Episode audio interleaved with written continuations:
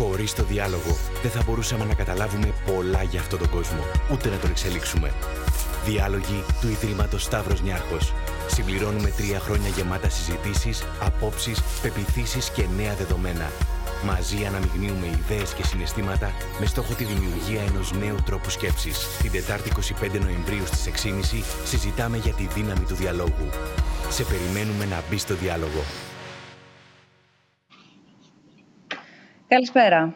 Πριν από τρία χρόνια ξεκινήσαμε την πρωτοβουλία διάλογη του Ιδρύματος Σταύρος Νιάρχος. Πλέον η πρωτοβουλία αυτή πέρα από δυναμική γνωρίζει και νέες συνεργασίες. Πλέον οι διάλογοι υλοποιούνται με την δημοσιογραφική υποστήριξη του μη κερδοσκοπικού δημοσιογραφικού οργανισμού IMED. Και πρέπει να πω ότι όλη αυτή η προσπάθεια ξεκίνησε αντιλαμβανόμενοι όλοι μας την έλλειψη διαλόγου και έτσι αποφασίσαμε να προσπαθήσουμε να ανοίξουμε συζητήσεις οι οποίες ενδεχομένως να μην ανοίγουν συχνά δημοσίως ή να μην ανοίγουν τόσο συχνά δημοσίως ή να μην ανοίγουν και καθόλου πολλές φορές δημοσίως. Πάντως σίγουρα δεν έχουν όσοι επιθυμούν βήμα να τοποθετηθούν. Έτσι λοιπόν σε όλες μας τις ε, συζητήσεις όλοι και όλες που μας παρακολουθείτε πλέον μόνο διαδικτυακά μέχρι και προ-πανδημίας φυσική παρουσία και διαδικτυακά και πιστεύουμε και ελπίζουμε ότι θα επανέλθουμε πολύ σύντομα. Μπορείτε και μας στέλνετε τα ερωτήματά σας, τις τοποθετήσεις σας, τις διαφωνίες σας, τις επισημάνσεις σας, οτιδήποτε επιθυμείτε πέρα από γεωγραφικά όρια και πλαίσια και πέρα γενικότερα από, από εμπόδια και στεγανά.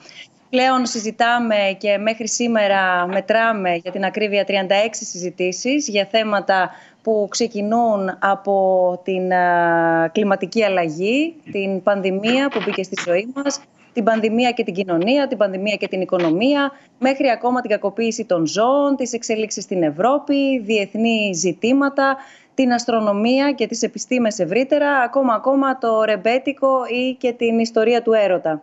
Εδώ λοιπόν και τρία χρόνια ανοίγουμε το διάλογο με σκοπό να εκφραστούμε, να διαφωνήσουμε και εν τέλει να μειώσουμε την απόσταση, έτσι κόντρα και στις εποχές που ζούμε και να έρθουμε πιο κοντά.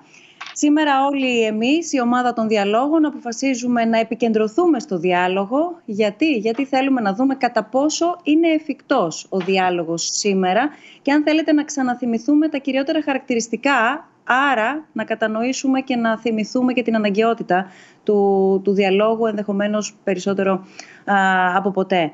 Για να απαντήσουμε βέβαια σε αυτό το ερώτημα δεν μπορούμε να κάνουμε μονολόγους. Έχουμε την τιμή να φιλοξενούμε τον ε, Νίκο Αλιβιζάτο, ομότιμο καθηγητή στο Πανεπιστήμιο Αθηνών και συνταγματολόγο, και τον Δημήτρη Χριστόπουλο, καθηγητή στο Τμήμα Πολιτικής Επιστήμης και Ιστορίας στο Πάντιο Πανεπιστήμιο. Καλησπέρα σας. Ευχαριστούμε πάρα πολύ που ανταποκριθήκατε στην ε, πρόσκλησή μας και που είστε σήμερα εδώ μαζί μας να κάνουμε έναν διάλογο για το διάλογο. Γεια σας. Θέλω να πω ότι στόχος και των τριών μας είναι, και αυτό το, το λέω και ε, έχω την άδειά σας επειδή καθώς ε, προετοιμαζόμασταν για τη σημερινή μας ε, συζήτηση, έννοια και των τριών μας ήταν πώς δεν θα θεωρητικολογήσουμε και πώς δεν θα φιλοσοφήσουμε, αλλά πώς θα γίνουμε ρεαλιστικοί, πώς μέσα από παραδείγματα της καθημερινότητάς μας θα καταλάβουμε και την έλλειψη, αλλά κυρίως με ποιο τρόπο μπορούμε να επαναφέρουμε το διάλογο στη ζωή μας και κυρίως στη δημόσια σφαίρα που εκεί είναι και το πιο ευαίσθητο, ίσως και το πιο δύσκολο ζητούμενο. Όλοι όσοι και όσες μας παρακολουθείτε, όπως πολύ καλά γνωρίζετε, μπορείτε να στείλετε τα σχόλιά σας και τις ερωτήσεις σας στο snfdialogues.org κάθετος questions, είτε βέβαια μέσω του email μας snfdialogues.org Βέβαια, μας βρίσκεται και στα μέσα κοινωνικής δικτύωσης, στο Facebook, στο Instagram, όπου θέλετε. Λαμβάνουμε τα ερωτήματά σας και όπως κάθε φορά τα τοποθετούμε στην ε, συζήτησή μας κατά τη διάρκεια της κουβέντας που θα ξεκινήσουμε αμέσως τώρα και θα ήθελα να ζητήσω και από τους ε, δύο προσκεκλημένους μας για σήμερα να, να μας δώσετε μια πρώτη σύντομη τοποθέτηση ε, επί του θέματος, ο καθένας από εσάς, για τα χαρακτηριστικά και τη δύναμη του διαλόγου. Κύριε Λεβιζάτε, θα ξεκινήσουμε από εσάς καθαρά βιωματικά. Εγώ μια ζωή υπήρξα καθηγητής, δάσκαλος και δικηγόρος. στο μάθημα στο πανεπιστήμιο γίνεται πολύ καλύτερα με διάλογο. Δηλαδή παρά να ανεβαίνει κανείς στο βήμα και να απαγγέλει ενδεχομένως όσο ε, ρητορικές, ε, ρητορικά δεινόσκια αν είναι, είναι πολύ καλύτερο να προκολεί συζήτηση. Οι δυσκολίες φυσικά είναι στο μεγάλο ιδίως αμφιθέατρο να κάνεις τα παιδιά να υπερβούν αν θέλετε το, την αυτοσυγκράτηση που υπάρχουν και να μιλήσουν μπροστά σε κόσμο. Δεν είναι καθόλου αυτονόητο. Το ταλέντο του καθηγητή βρίσκεται ακριβώς σε αυτό. Να μπορέσει να τους κάνει να υπερβούν αυτή την ε, έμφυτη δυσκολία. Και λυπάμαι που θα το πω, αλλά πρέπει να το πω. Ε, φταίει ίσως η δικιά μας γενιά πως μεγάλωσε τα κορίτσια της. Ιδίως τα κορίτσια είναι αυτά που φοβούνται να μιλήσουν μπροστά σε πολύ κόσμο. Το δεύτερο ήμουν δικηγόρος και μπορώ να σας διαβεβαιώσω ότι είναι πολύ πιο απλό για όλους και πιο σύντομο να γίνεται μια δίκη με ανταλλαγή ε, χαρτιών, με ανταλλαγή υπομνημάτων κλπ. Παρά τα αυτά και οι δικαστές και εμείς ε, όχι από καμία τρέλα, καμία ιδιομορφία, προτιμάμε τη ζωντανή δίκη. Γιατί, Γιατί αυτός ο διάλογος με την ανταλλαγή επιχειρημάτων ενώπιον του δικαστηρίου ε, είναι, αποτυπώνεται, είναι, είναι ζωντανός. Ε, το να μπορέσεις, με συγχωρείτε να μιλήσω λίγο λαϊκά, να ασκήσεις τον αντίπαλο με μια ερώτηση που δεν θα μπορέσει να απαντήσει ή που δεν θα απαντήσει καλά, είναι μια πολύ μεγάλη ικανοποίηση. Ε, για το διάλογο λοιπόν όλοι συμφωνούμε ότι είναι πολύ πιο πιστικός, γίνεται πιο, πολύ πιο πιστική η ουσία των επιχειρημάτων όταν γίνεται με διάλογο. Από εκεί και πέρα αρχίζουν τα προβλήματα ε, με, με τους πάντες και χωρίς ενδεχομένως κανένα περιορισμό στο, ως προς το περιεχόμενο. Ε, η δικιά μου γενιά μεγάλωσε επί Χούντας. Ε, επί Χούντας δεν μιλούσες με τη Χούντα. Γιατί ήθελε πάση θυσία να προκαλέσει κάποιες συζητήσεις, θυμάμαι εκείνα τα χρόνια, γελίες συζητήσεις. Οποιαδήποτε συζήτηση μαζί της σήμανε νομιμοποίηση αυτού του καθεστώτος. Ε, το κόβες από την αρχή, δεν χωράμε συζήτηση με δικτάτορες. Δεν χωράει συζήτηση με Χρυσή Αυγή. Δεν χωράει συζήτηση. Τώρα προσέξτε. Αρχίζουμε και βάζουμε κάποιο, κάποια ερωτηματικά. Με τους αρνητές του COVID, ε, με τους λεγόμενους ψεκασμένους, ε, για να μιλήσουμε πιο πρακτικά, συζητάς ή όχι. Έχω την εντύπωση ότι εδώ έχουμε αρχίσει και πλησιάζουμε τη δυσκολία ε, τις δυσκολίες που υπάρχουν. Η απάντηση για μένα είναι ναι, αλλά θέλει ξεχωριστή, ξεχωριστή προσπάθεια. Και τελειώνω με το θέμα του περιεχομένου. Σας θυμίζω ότι ε, ο άλλος, το Σαρλί το γαλλικό περιοδικό, έκανε σκίτσα σατυρίζοντας το Μωάμεθ σε μια εφημερίδα που δεν απευθύνεται ειδικά σε μουσουλμάνους, απευθύνεται στο γενικό κοινό τα πήραν οι μουσουλμάνοι και πήγαν και τους σκότωσαν όπως ξέρετε. Έγινε μια δολοφονία, φρικτή δολοφονία το Γενάρη του 2015. Ε, και η απάντηση, επειδή αυτό το θέμα επανελήφθη πρόσφατα με τη γνωστή σφαγή του καθηγητή του Γάλλου στα βόρεια προάστια του Παρισιού, ο Γάλλος πρόεδρος, ο ε, Μακρόν, ε, προέβαλε βίντεο σε δημόσια κτίρια, όχι την Παναγία όπως έγινε σε εμάς, αλλά το Μάμεθ. Για να δείξει ότι η γαλλική κυβέρνηση είναι υπέρ του να προβάλλονται τα πάντα. Εδώ λοιπόν προσέξτε τώρα κάποιος που δεν μπορεί κανείς να τον υποψιαστεί ε, για στενόμυαλες αντιλήψεις, ο συνάδελφος, ο πολύ γνωστός πανεπιστημιακός Νίκος Μουζέλης. Ε, είπε όχι, δεν πρέπει να κάνουμε διάλογο σε αυτά τα θέματα, διότι αν κάνεις σκίτσα του Μουάμεθ ξεπερνάς κάποιο όριο. Προσωπική μου γνώμη είναι ότι πρέπει. Αυτά είναι μερικά από τα θέματα που μπορούμε να συζητήσουμε. Ωραία και έχω ετοιμάσει ήδη την, ε, τη θεματολογία της συζήτησης γιατί αναφέρατε κύριε Λεβιζάτε κάποια πολύ χειρά παραδείγματα τα οποία μάλιστα το καθένα μας αλλάζει και, και πεδίο συζήτησης. Κρατώ ως βασικά χαρακτηριστικά ωστόσο το θέμα των ορίων και των πεδίων άρα ε, μάλλον υπάρχουν κάποιες γκρίζες ζώνες όπου εκεί πέρα πρέπει όλοι να αναρωτηθούμε εάν υπάρχει σαφής απάντηση ότι παντού χωράει διάλογος ή όχι. Το αφήνω ως ε, ερώτημα έτσι ώστε να προσπαθήσουμε να επιχειρήσουμε να το απαντήσουμε μέσα από ε, τα παραδείγματα τα οποία και εσείς αναφέρατε στη συνέχεια και εκτενώς. Κύριε Χριστόπουλε, ποια είναι η δική σας άποψη; Καταρχήν να σας ευχαριστήσω για την ε, πρόσκληση και να πω ότι μου κάνει πολύ μεγάλη χαρά που μιλάω και κοντά σας και μαζί με τον ε, Νίκο, με τον Ελβιζάτο, με τον οποίο 25 χρόνια παλεύουμε από κοινού, ε, είτε στο πλαίσιο της Ελληνικής Ένωσης για τα Δικαιώματα του Ανθρώπου, είτε από άλλα μετερίζια για κοινούς στόχους. Ενίοτε με πολύ σημαντικές και κρίσιμες συγκλήσεις, ενίοτε με πολύ έντονες αποκλήσεις.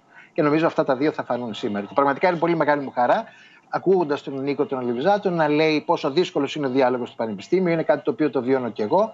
Ε, βλέπω δηλαδή μια έντονη, μια έμφυτη αυτολογοκρισία στα παιδιά, η οποία δεν είναι το προϊόν της ε, επικείμενης λογοκρισίας. Δεν είναι δηλαδή όπως ήταν τα δύσκολα χρόνια για τα οποία έκανε λόγο προηγουμένως ο Νίκος, αλλά είναι τα χρόνια στα οποία ε, για άλλους, άλλοι είναι οι μηχανισμοί που καθοδηγούν τους ανθρώπους να αυτολογοκρίνονται και όχι ε, το τσεκούρι του λογοκριτή όπως ήταν ε, στις, ε, στα σκοτεινά χρόνια της εφταετίας.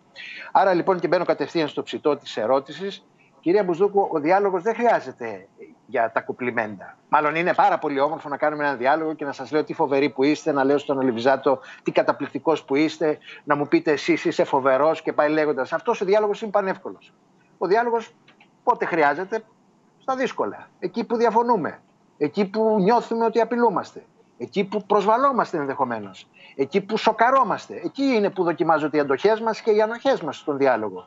Άμα είναι ο διάλογος για κοπλιμέντα, νομίζω ότι ακόμα και ο μεγαλύτερος αρνητής της δημοκρατικής δυνατότητας των ανθρώπων να διαλέγονται θα είναι εξαιρετικά θετικό σε αυτό. Άρα λοιπόν ο διάλογος δεν είναι μια γενική αρχή καλοπροαίρετη Σαμαρίτη μέσα στις κοινωνίες μας, αλλά είναι μια αρχή που δοκιμάζει αυτήν ακριβώς την αντοχή μας.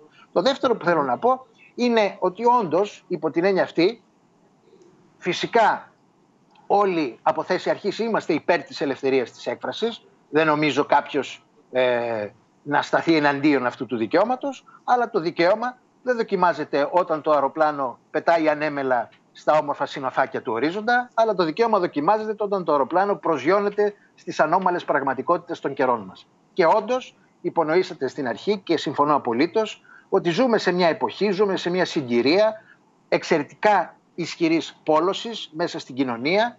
Η συνθήκη της πανδημίας επιτείνει τις προϋποθέσεις αυτής της πόλωσης και εδώ ακριβώς είναι που δοκιμάζεται η δυνατότητα του διαλόγου. Εδώ λοιπόν μπορούμε να σκεφτούμε τα ακόλουθα και τα θέτω εισαγωγικά ε, απαντώντας ε, και σε αυτά που άκουσα προηγουμένως από τον ε, αγαπημένο μου Νίκο Αλιβιζάτο. Πρώτον, η θέση αρχής είναι φυσικά συζητάμε, τι δεν συζητάμε, και τι σημαίνει δεν συζητάμε. Διότι φυσικά έχει απόλυτο δίκαιο ο, ο Νίκος όταν μας θυμίζει ότι δεν ήταν δυνατόν να ομιλούσε ένας δημοκρατικός φοιτητής με την δικτατορία κατά τη διάρκεια της ευθαετίας, διότι αυτό θα καταστούσε τη δικτατορία έναν αξιόπιστο, φερέγγιο και νομιμοποιημένο συνομιλητή. Αυτή τη στιγμή όμως δεν έχουμε να κάνουμε μια δικτατορία, ζούμε σε μια δημοκρατία, ζούμε δηλαδή σε, έναν, ε, σε μια συνθήκη όπου το σώμα αυτό καθορίζεται και από εκεί και ύστερα νομίζω ότι το ζήτημα του τι λέμε και τι δεν λέμε δεν τίθεται με τους όρους που ετέθη πριν από 50 και 60 χρόνια στην Ελλάδα.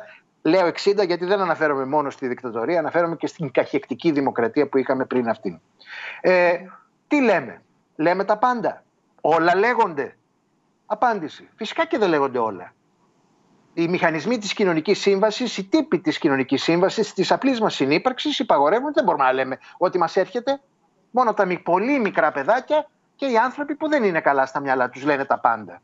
Βλέπετε, πάτε σε κανένα παιδάκι, σε καμιά επίσκεψη, είναι ένα μικρό παιδάκι και μπαίνει η θιά σας μέσα και της λέει: Κοίτα πόσο χοντρή είσαι, και εσείς δαγκώνεστε. Τι εννοώ.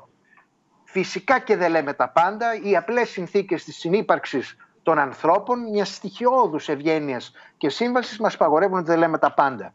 Πρέπει να υπάρχει εξωτερικός έλεγχος για αυτά που λέγονται. Εκεί είναι το κρίσιμο ερώτημα και νομίζω ότι η συζήτησή μας σε αυτό θα επεκταθεί και νομίζω ότι αυτά είναι τα κρίσιμα ερωτήματα που τίθενται και σήμερα στη συνθήκη της πανδημίας, στη συνθήκη μιας επικείμενης αν θέλετε σύγκρουσης πολιτισμών που πολιτικές σαν και αυτές του Προέδρου Μακρόν δεν προλαμβαίνουν, αντιθέτως οξύνουν και εκεί διαφωνώ με αυτό που είπε πριν ο Νίκος αλλά νομίζω ότι έχουμε χρόνο μπροστά μας να τα αναλύσουμε όλα ε, όπως μας πρέπει.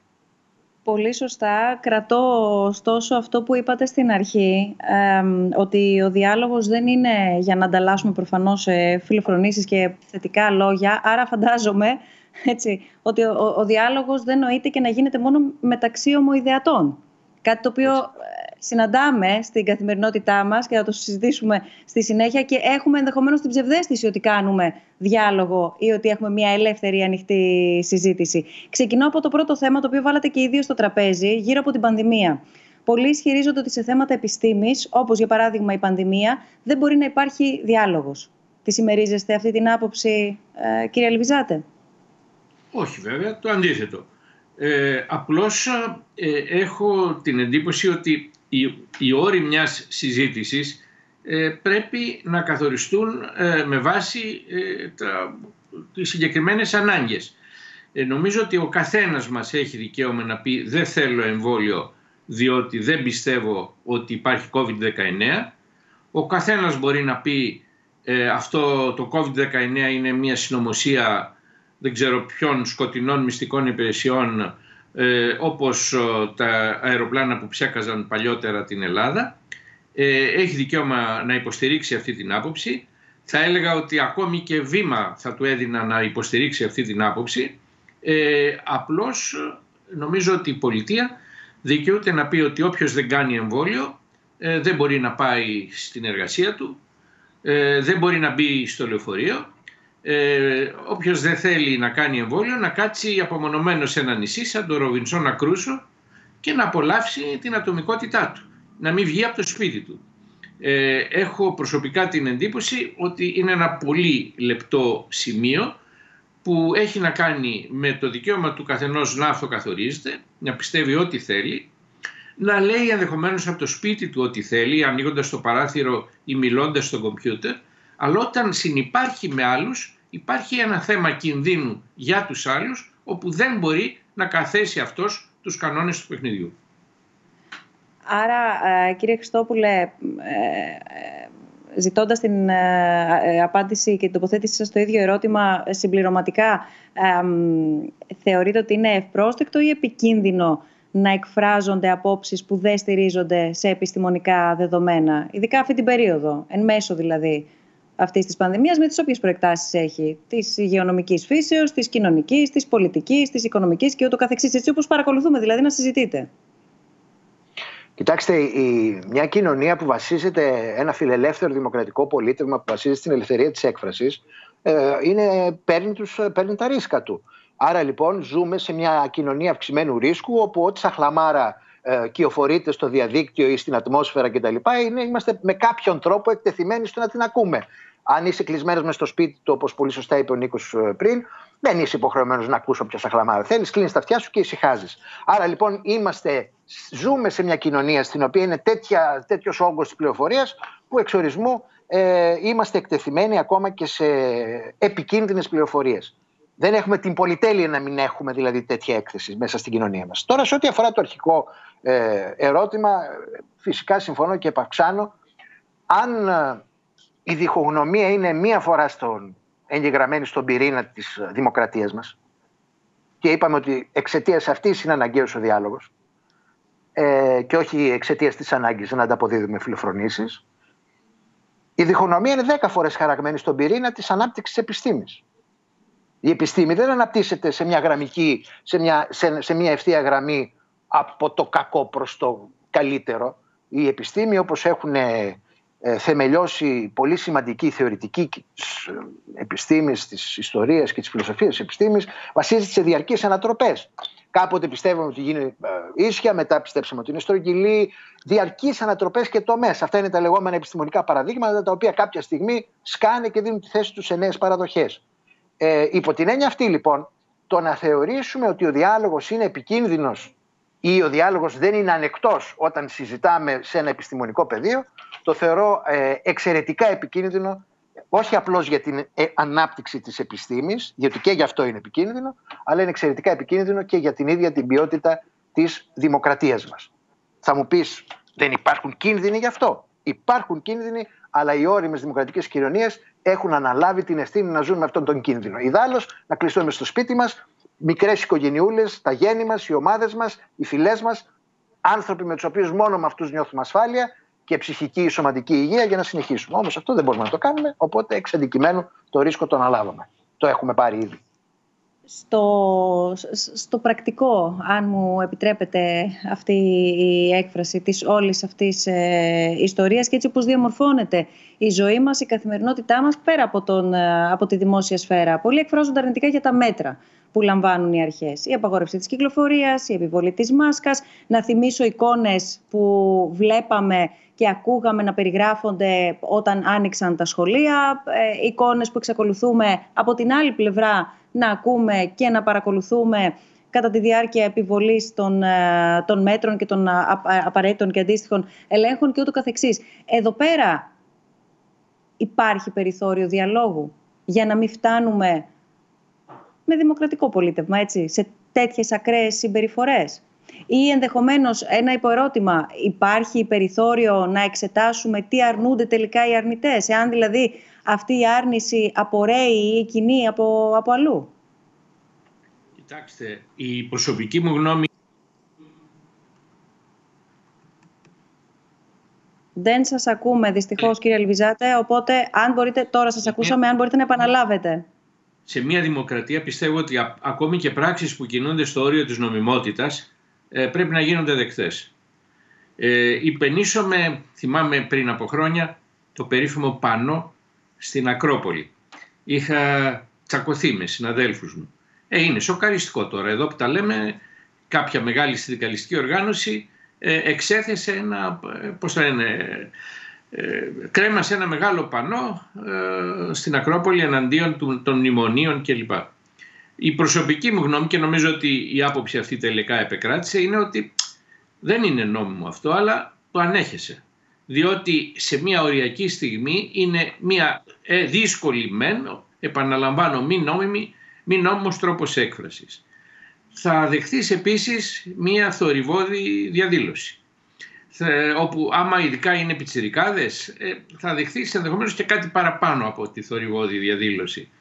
Εκείνο που δεν μπορείς να ανεχθείς είναι από ένα σημείο και πέρα γιατί όλα αυτά είναι στοιχεία, πώς να το πει κανείς, στην έννοια του διαλόγου μπαίνουν και αυτά.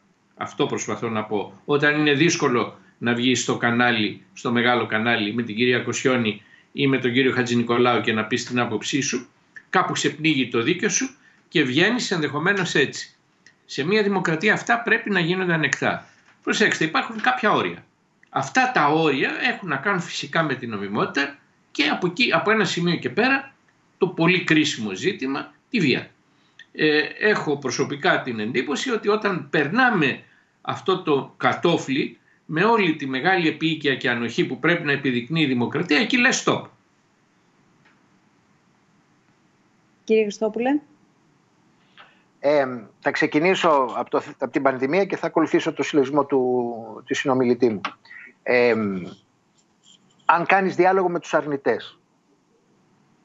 Ήδη με το να κατατάξουμε κάποιους στην κατηγορία των αρνητών έχουμε συγκροτήσει μια υποκειμενική αξιολόγηση. Λέμε δηλαδή ότι αρνητής είναι αυτός που μπλα μπλα.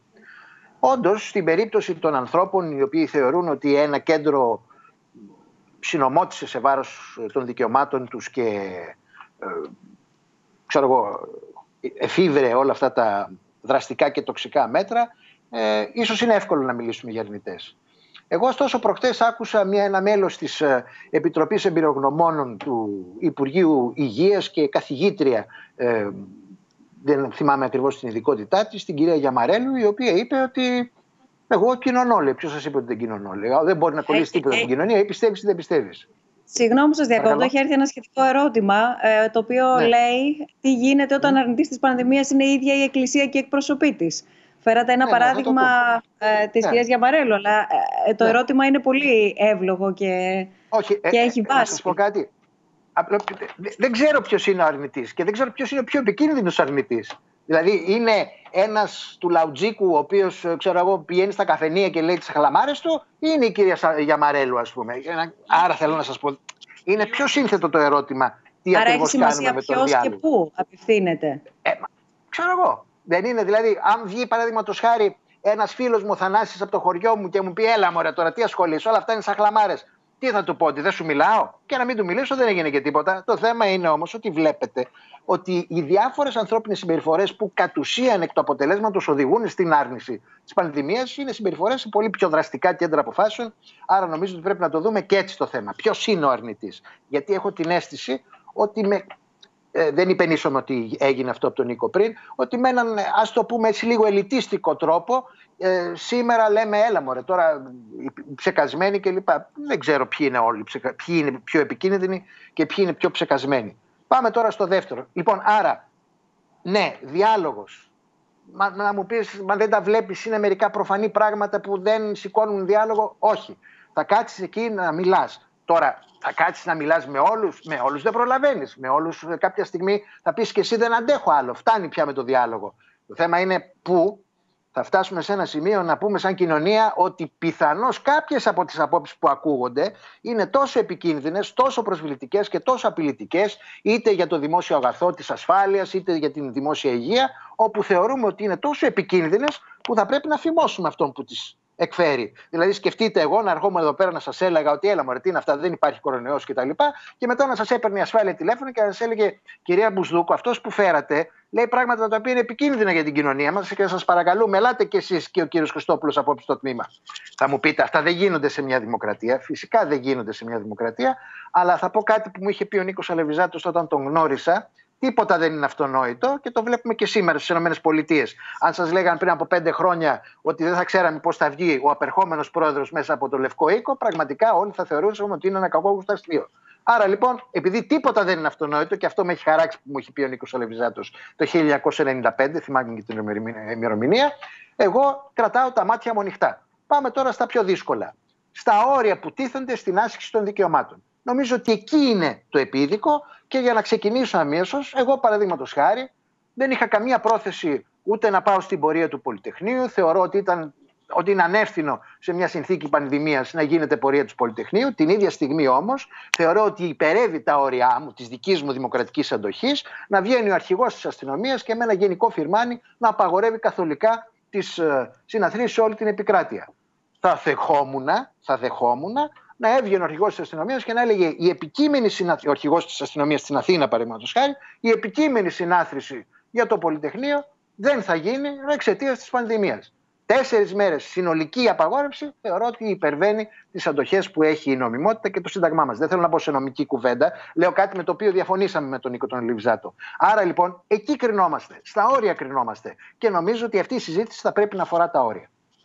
Ε, έχω την αίσθηση, ακούγοντας ε, και τους δύο με πολύ μεγάλη προσοχή, ότι είναι ακριβώς ε, η, η παγίδα του να μην πέσουμε σε έναν ακραίο και πολλωμένο διάλογο. Δηλαδή να μην καταλήξουμε να συζητάμε με σκοπό να βρεθούμε είτε στο άσπρο είτε στο μαύρο, αλλά να μπορέσουμε να βρούμε το που ε, υπάρχουν και τα ενδιάμεσα μέτρα, οι ενδιάμεσες εναλλακτικές, αν θέλετε, και οι ενδιάμεσες ε, πρακτικές. Ένα ερώτημα που είδα στις οθόνες μας, ε, κύριε Ελβιζάτη, θα το θέσω προς εσάς, ε, μιας και αναφερθήκατε στα δελτία ειδήσεων και στα τηλεοπτικά πάνελ, εν ώψη της συνταγματικής προ... πρόβλεψης για πολυφωνία στην ενημέρωση, θεωρείται επαρκή και αντικειμενικό τον τρόπο ειδησιογραφικής κάλυψης των θεμάτων της επικαιρότητας. Συστοιχείται η ανάγκη για πολυφωνία με την παρούσα κατάσταση στα μέσα μαζικής επικοινωνίας. Ποια μέτρα κρίνεται αναγκαία για την ενίσχυση του πλουραλισμού στην ενημέρωση. Γιατί δεν πρέπει να ξεχνάμε εδώ πέρα ότι ειδικά τα τηλεοπτικά πάνελ, ειδικά η τηλεόραση, είναι το πιο μαζικό μέσο που μπαίνει και σε όλα τα σπίτια. Και ε, θεωρητικά τουλάχιστον δίνεται βήμα σε όλες τις απόψεις. Θέλω να μιλήσω με απόλυτη ειλικρίνεια μαζί σας. Ε, πολύ συχνά στη συζήτηση χρησιμοποιούμε την έκφραση «η ιστορία όμως θα τον δικαιώσει, η ιστορία...» Δεν συμφωνώ με αυτή την έκφραση δεν συμφωνώ με αυτές τις γενικεύσεις. Τα μέσα ενημέρωσης είναι έτσι ή αλλιώς. Θα μιλήσουμε για το καθένα χωριστά. Θα πούμε η ΕΡΤ επί ΣΥΡΙΖΑ ήταν έτσι, ως κρατική. Επί Νέας Δημοκρατίας είναι έτσι. Καλύτερη, χειρότερη, ο καθένας οτιδήποτε. Από τα ιδιωτικά κανάλια το τάδε είναι καλύτερο, το τάδε είναι χειρότερο.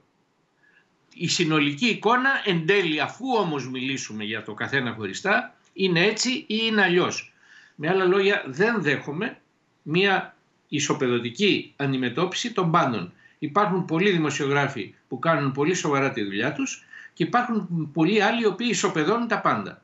Θέλετε να μιλήσουμε για τους μεν και για τους δεν, δεν νομίζω ότι είναι τώρα το αντικείμενο. Συνεπώς δεν νομίζω ότι αυτό λύνεται με διαταγές και διατάγματα από το Εθνικό Συμβούλιο Τηλεόρασης, την όποια κυβέρνηση κλπ.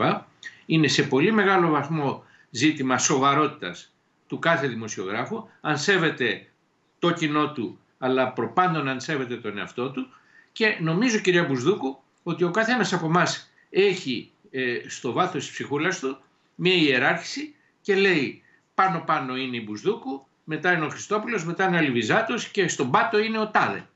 Και νομίζω ότι αυτό, σημαίνει, αυτό θα πει η δημοκρατία, να μπορούμε να κάνουμε αυτές τις ιεραρχήσεις και τις επιλογές μας βάσει αυτών. Πάντως, ε, τα τελευταία αρκετά... Το τίποτα. Τι λες, Κύριε Χριστόπουλο, τι σας ακούσαμε. Δεν θα μπορούσα να ρωτάω κι εγώ καμιά φορά ή να μιλάμε μεταξύ μας ή δεν μιλάμε; ελεύθερα. Ο, στόχ, ο στόχος είναι ο διάλογος. Ε, κρατιέμαι. Εντάξει, λοιπόν, εγώ λέω το εξής. Μην κρατιέστε, ελάτε, ρωτήστε. Ε, ε, ε, η ερώτηση όμως ήταν αν η γενική εικόνα είναι μια εικόνα πλουραλισμού στην τηλεοπτική Ακριβώς. ενημέρωση. Έχεις μια άποψη γι' αυτό; Δεν μπορεί να μην έχεις. Έχω μια άποψη και την είχα yeah, παραδείγματος yeah. χάρη για να, για να αναφέρω πάλι ένα συγκεκριμένο παράδειγμα. Για το θέμα ε, της πανδημίας νομίζω ακούγονται πολλές απόψεις ή περισσότερες απόψεις. Για το θέμα της απαγόρευσης των διαδηλώσεων ε, που ήταν και της, ε, και της τετραήμερης ε, ρύθμισης νομίζω ότι προβλήθηκε πολύ η άποψη της αντιπολίτευσης η πολιτική της διαφωνία. Εγώ μαζί σου δεν διαφώνησα στο ότι μπορείς να λες μια άποψη πολιτικά. Διαφώνησα στην παιδική ασθένεια, όπως είπα, των συναδέλφων μου συνταγματολόγων, οτιδήποτε ε, δεν τους αρέσει πολιτικά να το θεωρούν αντισυνταγματικό. Εδώ νομίζω ότι με κάποια, ε, με λόγο γνώση μπορώ να πω ότι δεν ήταν αντισυνταγματικό το συγκεκριμένο μέτρο, όπως άλλωστε το είπε και το Συμβούλιο Επικρατείας. Κατά τα άλλα, η άλλη περίοδος που, για να σας κάνω και ενδεχομένως να παραδεχτώ πόσο δίκιο έχετε μερικές στιγμές, η άλλη περίοδος στην οποία θυμάμαι ήταν το περίφημο δημοψήφισμα του 2015 θα έλεγα ότι η τηλεόραση εκείνες τις μέρες ήταν κατά 80 με 90% υπέρ της άποψης που τελικά μειοψήφισε σε εκείνο το δημοψήφισμα. Δεν υπήρξε αντικειμενική ενημέρωση. Και το ερώτημα που τέθηκε και μου τέθηκε και εμένα γιατί πήγα και κατέθεσα στο Πειθαρχικό Συμβούλιο της ΕΣΥΑ ήταν εάν και κατά πόσον μερικοί δημοσιογράφοι οι οποίοι ξεσχίστηκαν να υποστηρίζουν τότε το ναι εναντίον του όχι του ΣΥΡΙΖΑ ε, παρέβησαν τους διοντολογικούς κανόνες του δημοσιογραφικού επαγγέλματος. Και εγώ προσωπικά υποστήριξα την άποψη ότι είναι πλέον δικαίωμά τους να λένε όποια άποψη θέλουν, διότι υπάρχουν τόσα πολλά κανάλια και ο καθένας μπορεί να εκφέρει την άποψή του. Χονδρικά, τελειωτικά, για να το κλείσουμε, αυτά τα ζητήματα, επαναλαμβάνω, δεν λύνονται με κρατικές διαταγές, είναι θέμα σοβαρότητας του κάθε καναλιού και του κάθε δημοσιογράφου.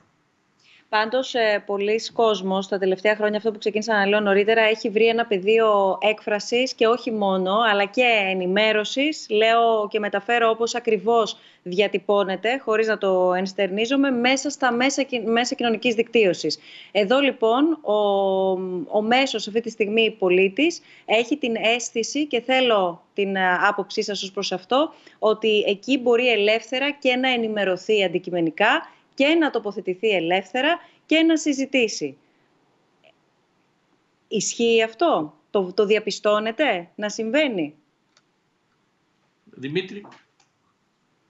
Εγώ θα πω ότι διαφωνώ με την αξιολόγηση συνολικά. Πιστεύω ότι υπάρχει ένα ζήτημα πλουραλισμού σήμερα ε, και νομίζω ότι είναι προφανές και νομίζω ότι με αυτόν τον τρόπο, με, αυτή την, με μια μονομέρεια που υπάρχει στην ενημέρωση στην Ελλάδα, γενικώς ε, και η τηλεόραση αν θέλετε σκάβει τον, ε, σκάβει, δηλαδή υπονομεύει και την ίδια την αξιοπιστία της και γι' αυτό βλέπετε ότι σε, στις πιο δυναμικές ηλικίες ε, πλέον η τηλεόραση έχει όλο ένα και πιο χαμηλότερη επιρροή. Πλέον δηλαδή έχω την αίσθηση ότι αυτή η μαζικότητα που είχε το μέσο της τηλεόρασης που εισβάλλει μέσα στα σπίτια με τον τρόπο που παραδοσιακά το ξέραμε πλέον αφορά ε, συγκεκριμένες ηλικίες οι οποίες βρίσκονται σε αποδρομή. Ε, άρα λοιπόν δεν είναι απλώς ότι υπάρχει και ζήτημα πλουραλισμού, υπάρχει και ένα ζήτημα το οποίο θα το βρει μπροστά της τηλεόρασης. Νομίζω το έχει δει ήδη βρει μπροστά της και ε, νομίζω ότι αυτό καλεί, αν θέλετε, και την, ε, γενικά τον χώρο αυτόν σε έναν αστοχασμό για τα κεκτημένα και τα διέξοδα στα οποία έχει έρθει. Ε, κατά τα λοιπά, φυσικά συμφωνώ ότι είναι θέμα εκάστο εξημών. Η ρύθμιση που αφορά την τηλεόραση φυσικά που έχει το Σύνταγμα δεν το αφήνει όσο ελεύθερο το είπε πριν ο συνομιλητής μου. Δηλαδή με κάποιον τρόπο το Σύνταγμα επιβάλλει κανόνες αντικειμενικότητας και μεροληψίας οι οποίοι τα τελευταία χρόνια έχουν γίνει κόσκινο και ακορντεόν ε, τόσο στην τηλεόραση ε, και στην τηλεόραση η οποία διακρίνεται με αυτή την έννοια από τις εφημερίδες και τον υπόλοιπο τύπο. Τώρα, σε ό,τι αφορά τα μέσα κοινωνικής δικτύωσης, ναι, είναι ένας χώρος άσκησης ελευθερίας, είναι ένας χώρος στον οποίο ο καθής, ε, χωρίς να έχει δημοσύνη, ε, μπορεί να λέει την άποψή του και αυτό νομίζω ότι έχει υποκαταστήσει πάρα πολύ τον, ε, την ενημέρωση των χρηστών για το καλό και το κακό. Για το καλό διότι πλέον ένας μεγάλος αριθμός ανθρώπων φεύγει από το χαζοκούτι που λέγαμε κάποτε, για το κακό διότι πλέον οι άνθρωποι αρχίζουν και μπαίνουν σε μια διαδικασία αποστροφής ε, της ενημέρωσης και το 80% των ανθρώπων ακούω σήμερα ενημερώνονται μόνο από τα μέσα κοινωνικής δικτύωσης. Δηλαδή αυτό που Εδώ κάποτε όμως, ονομάζαμε... Κύριε Ναι. συγγνώμη που σας διακόπτω, αλλά ε, ε, ορμόμενοι από αυτό που είπατε στην εισαγωγή σας, υπάρχει ο κίνδυνος να το πω πάρα πολύ απλά, να έχω εγώ ένα προφίλ στο οποιοδήποτε μέσο κοινωνικής δικτύωσης, να έχω φίλους, ακολούθους, οτιδήποτε ομοειδεάτες μου, άρα εδώ πέρα να έχω την αίσθηση ότι λέω τη γνώμη μου και ότι κάνω διάλογο και ότι συμμετέχω σε έναν ανοιχτό διάλογο, αλλά επί της ουσίας δεν υπάρχει τόσο πολύ το στοιχείο της πρόκλησης, άρα και του παραγωγικού διαλόγου που περιγράψατε στην αρχή. Δεν ξέρω αν Φυσικά αντιλαμβάνεστε ισχύει αυτό αυτό. που λέω. Να το πω πιο Απολύτως. απλά. Μπορεί το, Διάστημα, μπορεί το είναι μέσο απολύτως ταυτόχρονα. Είναι απολύτως σαφές αυτό που είπατε. Μέσα στο διαδίκτυο φτιάχνονται φυλές και ομάδες. Ανεβάζω εγώ και λέω αντισυνταγματικός ο νόμος τάδε και από κάτω μου λένε μπράβο, Χριστόπουλο, έχεις δίκιο. Και φυσικά κανείς εξημών δεν έρχεται σε επαφή με την άποψη που εξέφρασε προηγουμένως ο συνομιλητής μου. Άρα λοιπόν ουσιαστικά δημιουργούνται παράλογοι μονόλογοι. Έχετε απολύτως δίκιο. Αλλά το χειρότερο ρίσκο που εγώ βλέπω σε αυτή την ιστορία δεν είναι τόσο το γεγονός ότι οι κόσμοι δεν συγκοινωνούν μεταξύ τους. Είναι το γεγονός ότι συγκεκριμένοι κανόνες διοντολογίας που ακολουθεί η ενημέρωση στο διαδίκτυο εξ αντικειμένων δεν υπάρχουν. Άρα λοιπόν η δημοσύνη, η ανεξαρτησία, η αντικειμενικότητα, η αμεροληψία που οφείλει να ακολουθεί κάποιος όταν κάνει μια δημοσιογραφική έρευνα και την καταθέτει στην τάδε εφημερίδα, στο διαδίκτυο είναι χαμένη. Το αποτέλεσμα είναι ότι υπάρχουν γενιές παιδιών πλέον, μιλάω για τις γενιές των δικών μου παιδιών, τις γενιές των φοιτητών μου σήμερα στο Πανεπιστήμιο, που δεν καταλαβαίνουν τι σημαίνει γραπτό κείμενο σε μια εφημερίδα, δεν έχουν μπει στον κόπο να καταλάβουν τι σημαίνει τεκμηριωμένη ερευνητική δημοσιογραφία και πάει λέγοντας. Άρα αυτό για μένα είναι η αρχή του προβλήματος που μόλις περιγράψατε. Και συγγνώμη τώρα, μίλησα περισσότερο. Ο, παρακαλώ. Ε, και, ελάτε Αν κύριε μπορώ- Ελβιζάδε. Ναι. αν μπορώ και εγώ να πω τη γνώμη μου, ε, ειλικρινά δεν έχω μπει στο διαδίκτυο και τον κόσμο του διαδικτύου τον ζω ως τρίτος. Ε, υποψιάζομαι ότι είναι το μέσο που δίνει τη δυνατότητα όσο ποτέ άλλοτε στον πολίτη να έχει μία άποψη και να μετέχει στη συζήτηση. Ε, δεν έχει ξαναγίνει ποτέ στην ιστορία της ανθρωπότητας και από αυτή την άποψη είναι εντυπωσιακό. Υποψιάζομαι ότι και εκεί θα πρέπει να υπάρχουν κάποια όρια και νομίζω ότι η συζήτηση η οποία γίνεται γύρω από αυτό το θέμα έχει ιδιαίτερο ενδιαφέρον. Τώρα από εκεί και πέρα ε, ήθελα λίγο να το ξεδιαλύνουμε γιατί βλέπω και άλλες ερωτήσεις προς την ίδια κατεύθυνση. Ήθελα λίγο να ξεδιαλύνουμε το εξής. Η επιρροή του γενικού κλίματος, αγαπητέ Δημήτρη Χριστόπουλε, δεν είναι τόσο μεγάλη όσο πιστεύουμε. Θυμάμαι πόσο εναντίον του Πασόκ ήταν η, το 80%, 70% του τύπου το 1981 όταν κέρδισε τις εκλογές, όχι, το 80% είναι πολύ ψηλά όπως λέω, ήταν, εν πάση περιπτώσει, δυσανάλογη μικρή ο φιλοπασοκικός τύπος όταν το Πασόκ πήρε το ιστορικό 48% το 1981. Ο ΣΥΡΙΖΑ κέρδισε με 62% το δημοψήφισμα το 2015 έχοντας όπως είπα προηγουμένως ελάχιστη επιρροή στην τηλεόραση. Ο κόσμος δηλαδή θέλω να πω επηρεάζεται, δεν λέω ότι δεν επηρεάζεται αλλά όχι τόσο καθοριστικά όσο ε, συνήθως ε, πιστεύουμε. Ε, πιστεύω ότι εάν κατά τη γνώμη μου κάτι φταίει ε, επαναλαμβάνω σήμερα ε, αυτό είναι το ότι δεν έχει σοβαρής και καλής ποιότητας ο- σήμερα ειδικά που είναι πολύ πιο φτηνό να εκπέμπεις σοβαρή και καλής ποιότητας δημοσιογράφους Δεν συμμερίζομαι την άποψη του συνομιλητή μου ότι ένα κανάλι τηλεόρασης δεν είναι σε μια εφημερίδα. Ίσα ίσα πλέον που μπορείς να βγάλεις και να εκπέμψεις πάρα πολύ φθηνά, χωρίς κόλλημα στη συχνότητα των συχνοτήτων, μπορείς να ε, υποστηρίζεις την άποψη που θέλεις.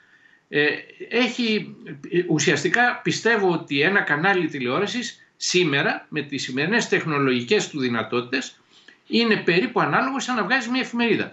Όπως δεν μπορείς να βγάλεις μια εφημερίδα και να της πεις πρέπει να είσαι αντικειμενική και να προβάλλεις και την άποψη του κόμματος που δεν συμφωνείς, διότι αυτό θα πει δημοσιογραφία, δεν μπορείς να το πεις αυτό σε μια εφημερίδα. Έχω την εντύπωση ότι δεν μπορείς να το πεις, επαναλαμβάνω, σήμερα που έχουμε άπειρα κανάλια και έχουμε και το διαδίκτυο φυσικά, δεν μπορείς να το πεις και σε έναν καναλάρχη τηλεόρασης. Α μην μονοπολίσουμε άλλο τη συζήτησή μας με τα κανάλια και κυρίως με τα ελληνικά κόμματα, γιατί μπορεί το, το Πασόκ, και το λέω πολύ έτσι, καλοπροαίρετα και χιουμοριστικά, να έχει ένα εκτόπισμα στην ελληνική ιστορία. Δεν θέλω να ξεχνάμε όμως ότι η συζήτησή μας γίνεται σε διεθνές περιβάλλον, οπότε ε, μπορεί έτσι να μην μπορούν να, γίνουν πολύ σαφές, σαφείς αυτές οι, οι αναφορές. Να μιλήσουμε για τον κύριο Τραμπ.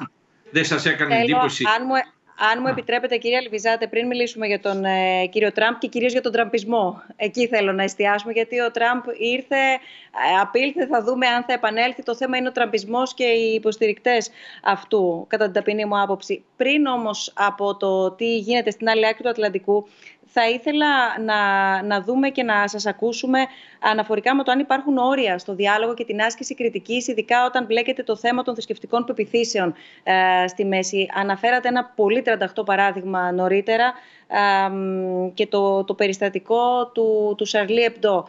Και τότε και τώρα. Εδώ ποια είναι η, η θέση; Θα ήθελα να σας ακούσουμε και τους δύο.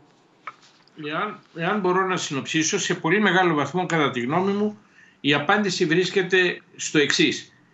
Ε, έχω μπροστά μου ε, ένα μουσουλμάνο και του λέω είσαι φασίστας, είσαι έτσι, είσαι αλλιώς, ο Μωάμεθ είναι έτσι και έτσι και έτσι. Αυτό απαγορεύεται. Δεν είναι διάλογος. Αυτή η προσβολή εξατομικευμένη πρέπει να την αποκλείσουμε.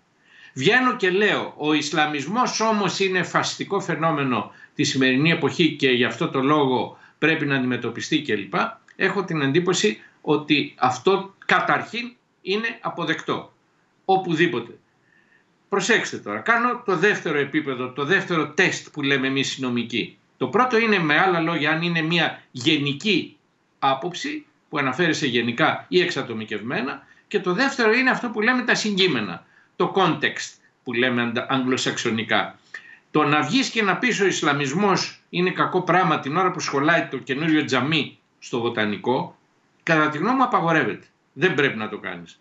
Το να βγει σε μια εφημερίδα γενικής κυκλοφορίας, οποιαδήποτε θέλετε, πάρτε από αυτές που κυκλοφορούν σήμερα στην Ελλάδα ή στον κόσμο και να πεις ότι πρέπει η Δύση να ξεσηκωθεί εναντίον του Ισλαμισμού διότι κάνει κακό, αλλήμον αν δεν μπορούσε. Και εγώ φτάνω εκείνη η διαφωνία μου με τον Νίκο Μουζέλη, φτάνω να πιστεύω ότι ακόμη και τα σκίτσα του Μουάμεθ θα πρέπει σε μια εφημερίδα γενικής κυκλοφορίας που δεν απευθύνει, δεν πας να την πουλήσεις έξω από το τζαμί, να μπορούν να επιτραπούν. Κύριε Χριστόπουλε. Συμφωνώ απολύτως ε, στην, ε, στην τοποθέτηση του, του Νίκου Λιβιζάτου. Το, το context είναι αυτό που υπαγορεύει. Ε, πριν από λίγο καιρό, μάλιστα με πρωτοβουλία της Ελληνικής Ένωσης για τα Δικαιώματα του Ανθρώπου και παρουσία του Νίκου Λιβιζάτου ως μάρτυρα, καταδικάστηκε ο ο Καλαβρίτων και η Γιαλίας διότι έγραψε ένα κείμενο σε ένα blog και είπε φτύστε τους, τους ομοφιλόφιλους και τα είπα λέγοντας. Εμένα η άποψή μου είναι η εξής. Ξέρω ότι η ομοφοβία, ο σεξισμός, ο ρατσισμός είναι ριζωμένες ιδεολογίες μέσα στην ελληνική κοινωνία που έχουν πολύ μεγάλο αποτύπωμα μάλιστα στην πλειοψηφία θα έλεγα του ελληνικού πληθυσμού χωρίς τώρα να θέλω να μπω σε στατιστικές απεικονίσεις.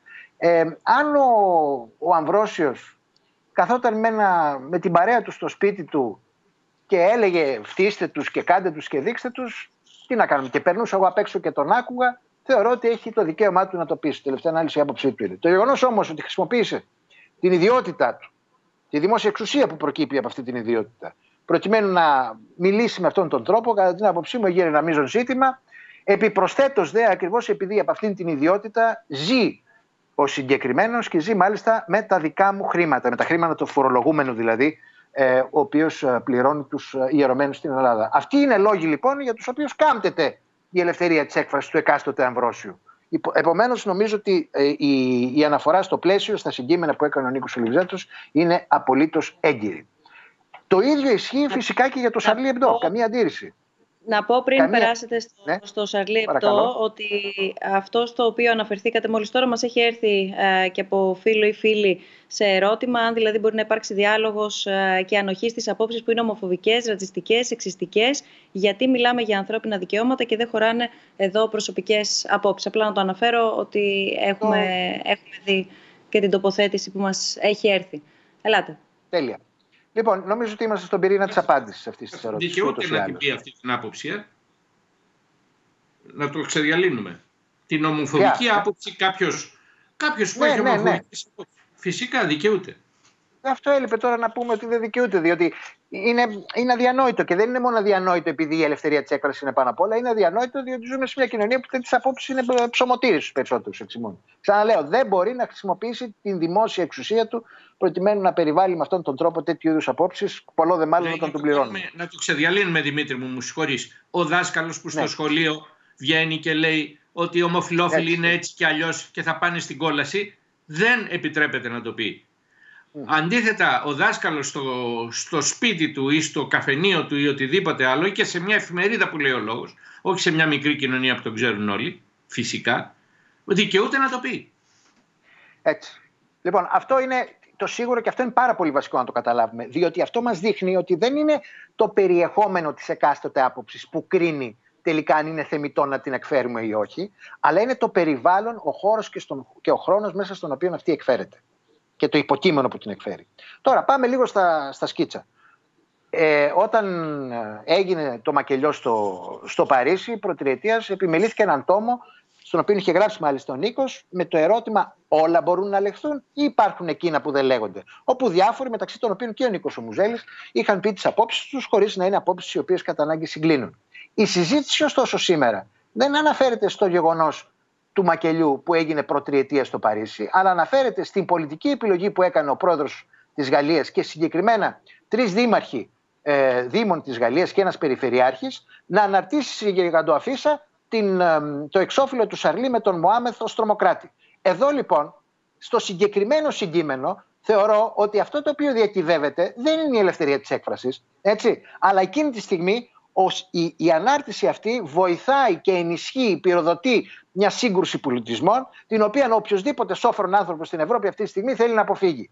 Άρα λοιπόν αυτή η απόφαση να βγάλουμε και να προσβάλλουμε το Ισλάμ με τον τρόπο που το κάναμε ως απάντηση στη δολοφονία, κατά την άποψή μου δεν είναι χρησιμοποιεί ως πρόσχημα την ελευθερία της έκφρασης. Κατ' ουσίαν από πίσω από αυτή την απόφαση βρίσκεται η βαθιά ριζωμένη Ισλαμοφοβία στην γαλλική κοινωνία, η οποία υπαγόρευσε τέτοιου είδους αντιμετώπιση και φοβάμαι ότι οι Γάλλοι θα τα βγουν μπροστά τους αυτά. Η δικιά μου ε, βλέπω... Δεν συμφωνώ απολύτως. Εγώ θεωρώ θεμητό ε, να προκαλεί ε, ένας πολιτικός ηγέτης γιατί ήθελε προφανώς να προκαλέσει ο Μακρό ήθελε να κάνει να τονίσει ότι κάποια ανοχή ε, που υπήρχε στη Γαλλία θα πρέπει να σταματήσει. Μπορεί πολιτικά να συμφωνήσω με τον Δημήτρη ότι αυτό κάνει κακό διότι θα φανατίσει περισσότερο τους άλλους και πάει λέγοντας αλλά έχω προσωπικά την εντύπωση και συγχωρέστε μου την προσήλωση αν θέλετε στους νομικούς κανόνες ότι είχε δικαίωμα να το κάνει ως αρχηγός του κράτους αυτό το πράγμα.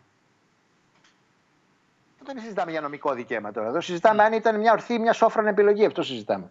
Γι' αυτό είπα πριν ότι δεν είναι μόνο το νομικό κομμάτι στα όρια της ελευθερίας της έκφρασης, είναι και μια αίσθηση ευθύνης που πρέπει να έχουμε ανάλογα με το ρόλο μας.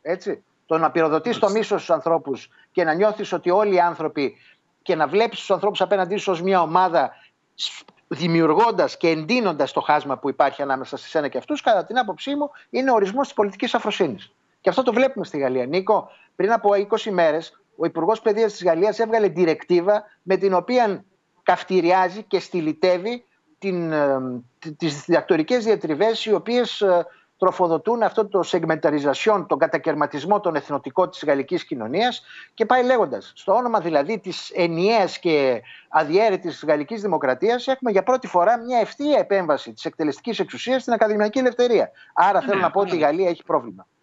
Απαράδεκτα πράγματα είναι αυτά. Βέβαια, κυρία Μπουσδούκου, δεν ξέρω αν πήρατε χαμπάρι, ο πρόεδρος Μακρόν έχει απαντήσει ευθέως στην αγγλοσαξονική κριτική που ασκείται εις βάρος του αυτή τη στιγμή και στην Μεγάλη Βρετανία και στις Ηνωμένες Πολιτείες λέγοντας ότι η Γαλλία δεν είναι ε, φανατική χώρα αντιισλαμική. Ε, έχει και αυτό πολύ ενδιαφέρον. Έχει ενδιαφέρον παράλληλα όσο σας ακούμε και το ερώτημα που βλέπουμε στο, στην οθόνη μας η πρακτική της άτυρας των θρησκευτικών πεπιθήσεων και δι των Ισλαμικών εάν λειτουργήσε ως μπούμεραν και αν θα έπρεπε να καταγραφεί με άλλους τρόπους, αν θα έπρεπε να υπάρχει και θρησκευτική δεοντολογία. Θέλω, αν δεν έχει... Ναι, ακριβώς. Έχει, έχει ήδη απαντηθεί. Θέλω να περάσουμε στο πολιτικό πεδίο και στην άλλη άκρη του, του Ατλαντικού. Ε, πριν ζητήσω τη δική σας ε, τοποθέτηση, κύριε Χριστόπουλε, κύριε Ελβιζάδε, θέλω να παρακολουθήσουμε μαζί μία συνέντευξη που μας έχει παραχωρήσει η Χάρη Χάν, είναι διευθύντρια του Stavros Niarchos Foundation Agora Institute στο Πανεπιστήμιο του Johns Hopkins, ενός Ινστιτούτου που ασχολείται επισταμένως με ό,τι συζητάμε, με την αξία δηλαδή του δημόσιου διαλόγου και την πρόσβαση των πολιτών σε αυτόν. Η συζήτηση, όπως ε, καταλαβαίνετε, οδηγήθηκε και στο διχασμό της Αμερικανικής κοινωνίας και την επικράτηση αυτού που πολλοί πολιτικοί επιστήμονες ονομάζουν τραμπισμό. Να παρακολουθήσουμε τι μας είπε και επιστρέφουμε ε, με τα σχόλιά σας. Thank you for joining us today, Harry, for this discussion about the importance of public dialogue in our society. Uh, and even though we have more means than ever that make it easier for us to communicate and engage in a productive dialogue, this is not the case nowadays. We witness, for example, politicians attacking each other publicly and civilians spray vitriol anonymously online. So, my first question has to do with what are the biggest problems in public discourse right now and what's at stake in your perspective?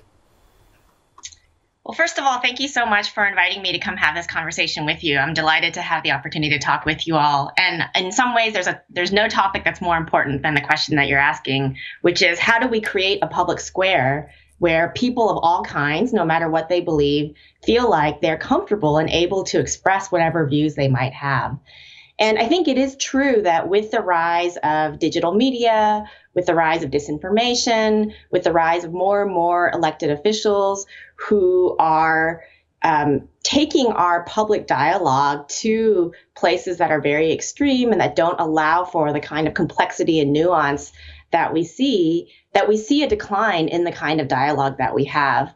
But the places where I feel the most heartened, I will say, is that even if we look at the conversation among politicians sometimes or among partisan, um, ardent partisans on digital media, and we see it all the vitriol and the negativity and a lot of the aspects that you describe, that if you go out and you talk to people in their communities, you know, ordinary people who are living their lives, who are living in the kind of communities that might be divided by the partisan lines that you talk about, that the people are actually much more complex and the views that they hold are much more complex. And so I think the question is how do we recreate the public square so that it reflects the nuance and the complexity that people have in their lives, as opposed to just allowing the elected officials and the ardent partisans hijack the entire conversation? do all people, Harry, uh, feel safe to engage in public dialogue and express their ideas uh, or political beliefs? For instance, in the US, we've read that uh, many Republicans don't acknowledge they voted for Trump. Mm-hmm. I mean, certainly one of the big challenges coming out of the recent election that we had in the United States is the question why were the polls so wrong? And one of the hypotheses that's out there is the sense that perhaps there were a lot of voters who don't want to admit to pollsters that they voted for Trump. Now we don't we don't have the data yet to be able to know if that's true or not. And is it that the voters are shy about um, admitting their support for Trump, or is it that there was an active desire to try to undermine the narrative around the election? Like there's sort of many hypotheses and stories that are floating around. But to me, the more important question, even if we put aside the polling question, is um, when I go into my neighborhood coffee shop, when I go into my communities, when I get on my Facebook feed, um, do people who disagree with me feel like they can admit whatever the views they are that they have? And I think right now, too many people have too few opportunities like that. And I think that we see that um, on both the left and the right, all, and not only in the United States, but all over the world, um, that there are places where people are doing essentially what we call self censoring. And I think that part of what we need to do as a society is recreate this notion that disagreement and struggle and contestation of ideas is fundamental to making democracy work. And so, how do we create a space where we can enter into a conversation and say, you and I might not agree, but let's have a conversation about it, as opposed to just judging each other and flattening the multidimensionality that underlies all the views that we have. What's at stake in the US now? The society uh, seems divided. Yeah, that's a great question, and exactly the question I think that we're facing. Um, obviously, with the presidential election um, just coming to a close, that we have this big and, a, and a change in the presidential administrations, we have this opportunity to think about what's ahead for us. And as you know, I know that the data is still coming in, but as I look at the data, part of what I see from 2016 to 2020 is an overwhelming story of stasis, right? That most people, no matter what they believed in 2016, continue to believe the same thing. But what we see is that we're in a society that is deeply divided, and that has not changed. That hasn't changed after four years of Trump. And um, no matter what happens to President Trump, Trumpism is going to remain with us. So I do think that we live in a society that's very divided. But on the other hand, um, I also feel like there are pockets of work that I see going on all over the country that are beginning to buck the trend that we see. So, for example, I've spent a lot of time in recent months with um, evangelical communities in the United States. And um, evangelical communities are communities that are traditionally a big part of Trump's base. And I think within that community, part of what I'm seeing is that there are a lot of people who are struggling with what the relationship should be between their faith community and the public square and partisan politics in a lot of ways. And that struggle, people are really, I think, thinking about in a very thoughtful and complex and nuanced way. And it's places like that that give me hope that if we can continue to engage with that kind of complexity, not only in our faith communities, but in all the other kind of communities that people engage in, that um, perhaps there is a different future for us. How how can society make the participation of all people uh, in the democratic process possible and powerful?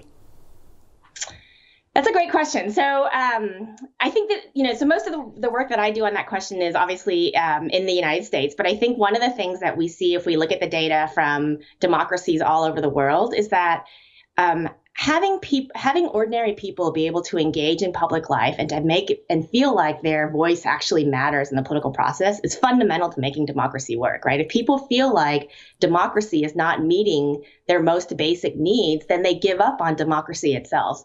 And so the challenge in a lot of ways is how do we make people's voice feel like not only can't that they can get involved but it actually matters and um, getting people involved involved at the first step is just lowering the barriers to participation, making sure that there are avenues that are open to people of all kinds, and so on and so forth. And there's a lot of work going on on that front. But then the second challenge, which is I think a bigger challenge for a lot of modern westernized democracies, is a challenge of how do we create the structures and the vehicles through which the participation of ordinary people gets translated into political power. So, in a public square that is deeply divided, in a public square that is often dominated by the wealthy and by the elites who don't always have a view into the many kinds of communities that um, and the lives of people on the ground how do we create the vehicles where people of all kinds working class people in the United States, you know, one of the big concerns is around white working class people, for example. How can they begin to have avenues for participation and voice in our political system? And in my mind, a lot of that depends on the kind of structures that we create in um, in the public square, you know, in civil society could the, the Stavros Niarchos Foundation Agora Institute uh, be be one of uh, these vehicles you, you described? How does the Stavros Niarchos Foundation Agora Institute at the Johns Hopkins University seeks to promote the public dialogue? What are your objectives? So we absolutely hope that we will become a central part of the solution, and, and, instead of continuing to um, to uh, deepen the problem. And I think that the way that we think about the work is that we hope that we can do it in three different ways um, through discovery, design, and dialogue. So first, um, discovery is just about research. We need to better understand what it is that people are feeling, um, what it is that people are experiencing in their communities, and how we think about the challenges to things like disinformation, you know, all the other problem, polarization, and all the other problems that we see in our public square, so that with a careful diagnosis of what's going on, we can better identify the clear solutions. So that's discovery. The second piece is design, which is once we understand and develop those insights from the kind of scholarly work that we do, how do we turn that into usable knowledge for civic and political actors in the world? How do we take that knowledge and put it in the hands of political actors who can be able to use it to change their practice and change the way in which they engage in and create the public square? And then finally is the work of dialogue, which is that as the as the Stavros Niarchos Foundation Agora Institute at Johns Hopkins University, we ourselves want to be a public forum that invites people of all kinds to become a part of the dialogue with us. And so we hope to use both our virtual and our in-person spaces to be able to invite a wide range of dialogue and model the kind of public square that we hope to be able to strengthen all over the world. Thank you so much, Harry, for your time. Κύριε Χριστόπουλε, να ξεκινήσω με εσάς και το ερώτημα εάν το φαινόμενο του τραμπισμού στην Αμερική είναι αποτέλεσμα του, του αποκλεισμού μερίδας της κοινωνίας, δηλαδή του αισθήματος αποκλεισμού α, μεγάλης μερίδας πολιτών από το διάλογο. Πολλοί είναι εκείνοι οι οποίοι κατά τη διάρκεια της θητείας του Τραμπ α, υποστήριξαν ότι ναι, βλέπουμε ο Τραμπ ποιος είναι, όμως βλέπουμε και ένα μεγάλο μέρος του κόσμου να ταυτίζεται περισσότερο με τη γλώσσα που χρησιμοποιεί, με την αντισυστημική του εντός και εκτός πάρα πολλών εισαγωγικών πολιτική που ακολουθεί και ούτω καθεξής. Πιστεύω ότι το φαινόμενο του τραμπισμού δεν είναι μόνο αμερικάνικο. Πιστεύω ότι εδώ και αρκετά χρόνια στον, ε, στην Ιφίλιο αρχίζει και εδραιώνεται ένας νέος τύπος διακυβέρνησης, ο οποίος έχει αυταρχικά χαρακτηριστικά, έχει μια συγγενή διαφορία προς τους θεσμούς και το κράτος δικαίου, έχει όλα τα χαρακτηριστικά που είδαμε στον Αμερικάνο πρόεδρο. Αυτή είναι η αμερικανική του εκδοχή, αλλά το είδαμε και στη Λατινική Αμερική, το βλέπουμε στη Βραζιλία, το βλέπουμε και στην ε, κεντρική Ευρώπη, βλέπουμε αντίστοιχα φαινόμενα στη γειτονική μας Τουρκία, αλλά Ισλάμ αυτή τη φορά και βλέπουμε τον παραδοσιακό, αν θέλετε, ρωσικό αυταρχισμό να φοράει ένα νέο μανδύα, ο οποίος τον κάνει να είναι πολύ περισσότερο συγγενής με αυτόν τον τύπο της διακυβέρνησης παρά με την κλασική δεσποτική ρωσική αυτοκρατορία. Άρα λοιπόν έχω την αίσθηση ότι ζούμε σε μια κρίσιμη μεταβατική στιγμή, όπου το, το παράδειγμα της φιλελεύθερης δημοκρατίας δεν απειλείται από τις κλασικές δικτατορίες που ξέραμε μέχρι πρόσφατα και στη χώρα μας, αλλά απειλείται από αυτήν ακριβώς την ε, την διαστροφή της ίδιας της δημοκρατίας. Δηλαδή, να μην ξεχνάμε ότι εδώ συζητάμε για απολύτως δημοκρατικές, για κυβερνήσεις που προήρθαν από την λαϊκή έκφραση. Άρα νομίζω ότι ζούμε σε μια στιγμή όπου αυτού του τύπου το μοντέλο, αν δεν κοιτάξουμε αυτοκριτικά σοβαρά στον καθρέφτη, μπορεί και να κυριαρχήσει και τότε ε, ζήτω που καήκαμε και εγώ και ο Λεβιζάτος και εσείς μάλλον. Άρα λοιπόν έχω την αίσθηση ότι δεν βλέπουμε μόνο κάτι αμερικάνικο. Αυτή είναι η άποψή μου και δίνω και το λόγο στον συνομιλητή μου. Ε, κύριε Λεβιζάτε, ε, ε, αν μπορώ να συμπληρώσω μόνο ε, και το υποερώτημα που ε, και αν μπορούμε να προβλέψουμε μπορεί να οδηγήσει μια τέτοια, ε, ένας τέτοιο είδους λόγος που ενέχει το λαϊκισμό, τη ρητορική μίσους. Συμφωνώ απολύτως με την ανάλυση του Δημήτρη, απολύτως δηλαδή. Ε, πολύ, κοντά μας, πολύ πιο κοντά μας έχουμε το φαινόμενο Όρμπαν στην Ουγγαρία και Κασίνσκι στην Πολωνία και Τώρα δεν θα χρειαστεί, αν θέλετε, να περάσουμε και στην πράξη. Δηλαδή, όπως είδατε, ασκούν βέτο στο να ε, κατανεμηθούν τα κονδύλια του πακέτου βοηθείας, επειδή η Ευρωπαϊκή Ένωση για πρώτη φορά συνέδεσε, αν θέλετε, την παροχή αυτής της βοήθειας με το σεβασμό του κράτους δικαίου. Τι εννοούμε; Αφήστε, κύριε Όρμπαν και κύριε Καζίνσκι, τους δικαστές ανεξάρτητους. Μην βάζετε χέρι στη δικαιοσύνη. Αυτό είπε η Ευρώπη αυτή τη στιγμή και οι άλλοι ασκούν βέτο να μην πάρει κανένας κανένα φράγκο και ειδικά οι ίδιοι στις χώρες τους για τον κορονοϊό επειδή θέλουν να βάζουν χέρι στη δικαιοσύνη. Κοιτάξτε, είναι πάρα πολύ σοβαρά αυτά τα προβλήματα. Το πώς θα ξεπεραστούν είναι, νομίζω, κάτι που θα δούμε τις αμέσως επόμενες μέρες, είναι πάρα πολύ ε, δύσκολο. Η προσωπική μου γνώμη είναι ότι είναι ε, και στην Ελλάδα ακόμη υπάρχουν αυτές οι απόψεις οι οποίες ε, υποστηρίζονται κατά κόρο. Ε, στο μυαλό μου έχω ένα εκδοτικό συγκρότημα που υποστηρίζει κατά κόρο αυτές τις απόψεις εναντίον της σημερινής κυβέρνησης. Συνεπώς ε, η απάντηση φυσικά σε όλα αυτά είναι το μεγάλο ερώτημα που μας απασχολεί με διαφορετικό τρόπο όλους μας πώς αν θέλετε οι εχέφρονες άνθρωποι υπέρ της ανοιχτής κοινωνίας θα μπορούμε να απευθυνθούμε πίστικα σε ένα κόσμο που τους ακολουθεί, που ακολουθεί αυτούς τους ανθρώπους. Πώς θα μπορέσεις να απευθυνθείς πίστικα, το είπε η κοπέλα στις ε, συν, συνομιλίες των Ευαγγελιστών, ε, πήγε και έκανε ουσιαστικά προπαγάνδα κατά του Τραμπ και άρχισαν να το σκέφτονται ότι άλλο να είσαι Ευαγγελιστής και άλλο να ψηφίζεις Τραμπ στην πολιτική σου ζωή. Το ανάλογο πρέπει να κάνουμε και εδώ στην Ελλάδα. Έχω προσωπικά την εντύπωση ότι ο χειρότερος εχθρός μας αυτό είναι αυτή τη στιγμή ο κορονοϊός. Όσο με άλλα λόγια η κρίση μας εμποδίζει να είμαστε κοντά ο ένας στον άλλον, εμποδίζει εμάς τους πανεπιστημιακούς να κάνουμε το μάθημα ζωντανά, όχι με αυτά τα απέσια μηχανήματα, ζωντανά να τον κοιτάξεις τον άλλο στα μάτια, ο οποίος θα, θα σου μπει και θα σου πει τι είναι αυτή η κολοδημοκρατία που έχετε τον ελίτ και να μπορείς να τον κοιτάξεις στα μάτια και να του πεις αυτό που λες μας οδηγεί στο σκοτάδι του Ζόφου, του Χίτλερ, του Μουσολίνη και κάποιον ακόμη. Αυτό εγώ προσβλέπω σε αυτή τη στιγμή που γρήγορα να σπάσουν οι φραγμοί και τα μέτρα του κορονοϊού για να μπορέσουμε να κάνουμε τη δουλειά μας. Ένα ερώτημα που έχει έρθει, αν πιστεύετε ότι στην ελληνική δημόσια σφαίρα η πλειοψηφία των δημόσιων προσώπων και κυρίως των πολιτικών αντέχει το διάλογο η έξαρση του λαϊκισμού, η κάθετη πτώση της ποιότητας του διαλόγου και η συνεχής πόλωση μάλλον αποδεικνύουν το αντίθετο. Δεν συμφωνώ με αυτή την ανάλυση. Ε, νομίζω ότι η Ελλάδα τα τελευταία δέκα χρόνια πέρασε ένα βουνό. Ε, δύο, τρία βουνά. Τρομερά δύσκολα πράγματα. Αντιλαμβάνεστε τι σημαίνει να χάσει ε, η χώρα το 25% του εθνικού της εισοδήματος σε λιγότερο από δύο χρόνια. Δηλαδή να μειωθούν οι μισθοί να μειωθούν οι συντάξεις όπως μειώθηκαν στην Ελλάδα και να μην γίνει μια επανάσταση. Και όμως τα καταφέραμε. Είμαι αισιόδοξος χοντρικά. Και η ποιότητα του διαλόγου δεν είναι τόσο χαμηλή.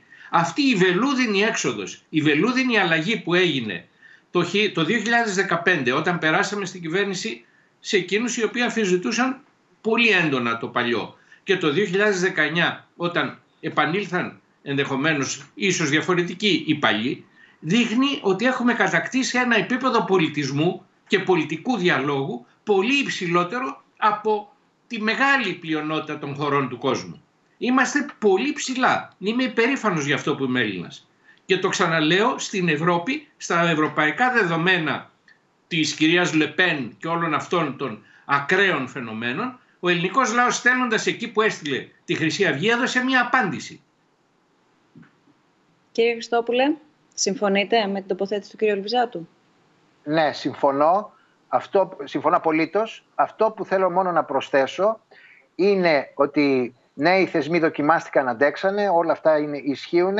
Αυτό το οποίο πρέπει να δούμε όμως και σχετίζεται με την ερώτηση που τέθηκε προηγουμένως είναι τελικά αυτού του τύπου η αμφισβήτηση του δημοκρατικού φιλελεύθερου παραδείγματος ε, έχει απαντηθεί όπως πρέπει από τις ελίτ που κυβερνάνε τον κόσμο σήμερα, τον δυτικό; Ή τελικά κάποιες από τις πολιτικές που έχουν ακολουθηθεί συστηματικά τα τελευταία χρόνια στον δυτικό κόσμο και στην Ευρώπη ουσιαστικά τροφοδοτούν το τέρας εναντίον του οποίου στρέφονται; Και η απάντησή μου σε αυτό είναι ότι δυστυχώς οι πολιτικές οι οποίες έχουν ακολουθηθεί τα τελευταία χρόνια στον δυτικό κόσμο, πολιτικές οι οποίες έχουν απομακρύνει τους ανθρώπους από τα κέντρα αποφάσεων, πολιτικές οι οποίες έχουν ένα βαθιά χαρακτήρα άνισο, ταξικό και όλα αυτά τα σχετικά που είδαμε με τον εμφατικό τρόπο που τα είδαμε στην ελληνική περίπτωση, είναι πολιτικές οι οποίες δυστυχώς τροφοδοτούν τους εχθρούς της δημοκρατίας, όχι από την πλευρά την οποία σκεφτόντουσαν κάποια στιγμή η μανδαρίνη της Ευρωπαϊκής Ένωσης το 2015, αλλά από την πλευρά που βλέπουμε σήμερα στις ΗΠΑ. Και αυτό είναι κάτι πολύ βασικό. Αυτό δεν το λέω εγώ. Αυτό το, είχε, το είπε ο Ομπάμα σε έναν λόγο που έβγαλε, μια συζήτηση που έβγαλε ε, μόλις ε, έβγαλε από πάνω του το κουστούμι του Προέδρου και τον κομφορμισμό που αυτό εν μέρη ε, συνεπάγονταν που είπε ότι φταίμε. Φταίμε διότι με την πολιτική που ακολουθήσαμε, την παγκοσμιοποίηση και όλα αυτά, ουσιαστικά δεν σκεφτήκαμε και τους χαμένους της παγκοσμιοποίησης. Άρα λοιπόν το ένα πράγμα που έχουμε να κάνουμε είναι να ακολουθούμε μια επιθετική πολιτική η οποία θα έχει μια στρατηγική ας το πούμε όχι εξάλληψης, δεν μπορείς να εξαλείψεις την ακραδεξιά γιατί η ακραδεξιά είναι παιδί της Δύσης και της Ευρώπης, αλλά μια πολιτική ριζικής αντιμετώπισης, αλλά και συνάμα αυτό το οποίο εγώ βλέπω να λείπει είναι η αυτοκριτική στο τι είναι αυτό που κάναμε και τελικά οδηγήσαμε το κτίνος να φτάσει να μας απειλεί με τον τρόπο που μας απειλεί σήμερα. Ένα δύσκολο ερώτημα, ε, ενδεχομένως να, να έχει πιο ξεκάθαρη απάντηση από εσάς, είναι εάν ανοίγουμε διάλογο με τους εχθρούς της δημοκρατίας. Και αναφέρατε την άκρα δεξιά, η οποία μπήκε στη Βουλή με άκρος δημοκρατικές διαδικασίες. Εάν μου, κάνετε το ερώτημα, εάν μου κάνετε το ερώτημα εμένα, είναι σίγουρα με τον Μιχαλολιάκο δεν κάνω κουβέντα, αλλά με αυτόν που ψηφίζει Μιχαλολιάκο κάνω. Ποια είναι η διαφορά; γιατί εκεί έχεις να κάνεις με κάποιον άνθρωπο ο οποίος δεν συζητάει. Είναι, έχει συγκεκριμένες απόψεις, πιστεύει σε ένα συγκεκριμένο μοντέλο, έχει δώσει δείγματα μια ολόκληρη ζωή της πίστης του στη συγκεκριμένη ιδεολογία, δεν έχουμε τίποτα το κοινό. Με αυτόν ο οποίος εν συγκινείται από το συγκεκριμένο άνθρωπο, φυσικά και συζητάω. Κύριε Χριστόπουλε. Υπάρχει ένα παλιό σύνθημα της ε, Γαλλικής Επανάστασης και κυρίως της μιας ακραίας πλευράς των Ιακωβίνων τότε, καμία ελευθερία στους εχθρούς της ελευθερίας. Η Χρυσή Αυγή, στην προσπάθειά της να, να σώσει την, ε, την παρτίδα, κατά τη διάρκεια της δίκης, θεώρησε ότι είναι θύμα μιας μαχόμενης δημοκρατίας. Μιας δημοκρατίας η οποία δεν, δεν αφήνει ελευθερία στους ανθρώπους που την αμφισβητούν. Αυτό είναι μεγάλο ψέμα. Η ελληνική δημοκρατία είναι μια ανεκτική, ανεκτική δημοκρατία, ανέχεται τους εχθρούς της, Όμως κάποια στιγμή φτάνει ένα σημείο που όταν οι εχθροί της εγκληματούν στο όνομα των αντιλήψεών της, τότε αναγκαστικά επεμβαίνει, όχι επειδή είναι μαχόμενη δημοκρατία, αλλά επειδή έχουμε έναν ποινικό κώδικα, ο οποίος λέει ότι οι βαριές σωματικές βλάβες, οι ανθρωποκτονίες, οι απόπειρες ανθρωποκτονίας και όλα αυτά τα δικήματα για τα οποία καταδικάστηκαν οι Χρυσαυγίτες, ε, τιμωρούνται στην άνομη τάξη μας. Ακριβώς λοιπόν νομίζω ότι και αυτό είναι μια ένδειξη, αν θέλετε, μιας θεσμικής οριμότητας, δηλαδή συμφωνώ σε αυτό που είπε και επαυξάνω δι' αυτού, ότι καταφέραμε και τελειώσαμε τη Χρυσή Αυγή χωρίς να κάνουμε έκπτωση στον πυρήνα της δημοκρατικής φύσης του πολιτεύματός μας. Διότι θα ήταν εύκολο να τελειώσουμε με αυτούς την ίδια στιγμή που υπονομεύαμε και την δημοκρατική φύση του πολιτεύματός μας. Δεν το κάναμε και αυτό είναι μεγάλο επίτευγμα, είναι κεκτημένο. Το πρόβλημα λοιπόν δεν είναι οι απόψεις. Ο καθένας μπορεί να λέει ότι θέλει. Τι να κάνουμε. Έχουμε φασίστες στην Ελλάδα, στην Ευρώπη έχουμε φασίστες. Δηλαδή υπάρχει και ένας πρωτόγονος ηθικισμός καμιά φορά στον τρόπο με τον οποίο αντιμετωπίζουμε την άκρα δεξιά ως κάτι εντελώς ξένος προς εμάς. Δεν υπάρχει κάτι εντελώς ξένο προς εμάς. Η Ευρώπη γέννησε την άκρα δεξιά το, το dark side of the moon της Ευρώπης είναι η άκρα δεξιά, είναι ο Μεσοπόλεμος, ο πρώτος και ο δεύτερος παγκόσμιος πόλεμος. Η Ευρώπη υπήρξε το πιο επεξεργασμένο εργαστήριο των πιο ολοκληρωτικών θέσεων και πολιτικών στον κόσμο. Άρα λοιπόν αυτό είναι κομμάτι της κληρονομιάς μας. Κάποιες στιγμές αυτό αφυπνίζεται, κάποιες στιγμές κοιμάται. Στις κρίσεις, στην πόλωση, στις δυσκολίες βγαίνει μπροστά. Και έχει σημασία όταν με θεσμικό τρόπο καταφέρνεις και το εξοδουτερώνει. Αυτό δεν σημαίνει ότι έχεις τελειώσει με την ακροδεξιά. Όπως είπε και η συνομιλήτριά μας από την άλλη όχθη του Ατλαντικού, ο τραμπισμός είναι εδώ. Και η σύγχρονη όψη της ακραδεξιά φυσικά δεν είναι οι μελανοχήτονε του Μουσολίνη, αλλά είναι κάτι το οποίο το είδαμε και στην Βραζιλία, το βλέπουμε στις Φιλιππίνες και το βλέπουμε δυστυχώς να κυοπορείται με ισλαμικό τρόπο στη γείτονα χώρα μας. Άρα λοιπόν, ξαναλέω, το θέμα δεν είναι απλώς να στιγματίζεις αυτήν την πολιτική ως την ένδειξη της υπανάπτυξης, να κάνεις πλάκα λίγο με αυτό το πράγμα, γιατί όντως προσφέρεται και για χαβαλέ, αλλά να δεις τι δεν έχεις κάνει εσύ σωστά οθώντας ένα σημαντικό τμήμα του εκλογικού σώματος να στρέφεται και να βρίσκει το πάθος που η σύγχρονη ευρωπαϊκή πολιτική έχει χάσει, να το βρίσκει στους σύγχρονους φασίστες. Αυτή είναι η άποψή μου. Μάλιστα. Εξαιρετικά ενδιαφέρον ε, σημείο και, και οι απόψεις σας ανάμεσα σε όλα τα υπόλοιπα βέβαια που έχουμε μοιραστεί και έχουμε ακούσει από εσάς σήμερα. Καθώς ο χρόνος δυστυχώς τρέχει, ε, θέλω να παρακολουθήσουμε σε αυτό το σημείο ένα πάρα πολύ σύντομο βίντεο στο οποίο η Σίτνεϊ Νίξον, υπότροφος του προγράμματος SNF Παιδείας στο Πανεπιστήμιο της Πενσιλβάνια, μας εξηγεί τι ανακάλυψε για το διάλογο μέσα από το πρόγραμμα το οποίο παρακολούθησε. Being an SNF Paideia Fellow and learning about civil dialogue has been so eye opening. Not only has it helped me grow in the ways in which I engage with others in dialogue, it also has improved my own critical thinking skills because when I recognize that everyone has their own unique experience and lens that they bring to an issue, it starts to make me question my own perception and how I view the things around me. Moreover, getting to serve as a moderator for the Red and Blue Exchanges Can We Talk Civil Dialogue series has been really inspiring because it's great to see all these students talk about these very prominent and controversial issues in a way that is respectful and effective. Moreover, getting to watch the Sylvan Forum was also inspiring because it's great to see all these leaders talk about mistakes that have happened and what's going on in the future and how we can improve as a nation because it shows that being wrong isn't bad. It's a sign of intellectual humility when you're able to admit that you're wrong.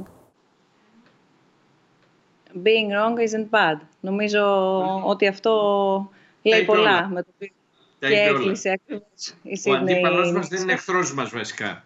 Ε, το είπε στην πρώτη του ομιλία ο νέος Αμερικανός πρόεδρος, ο, ο κύριος Μπάιντεν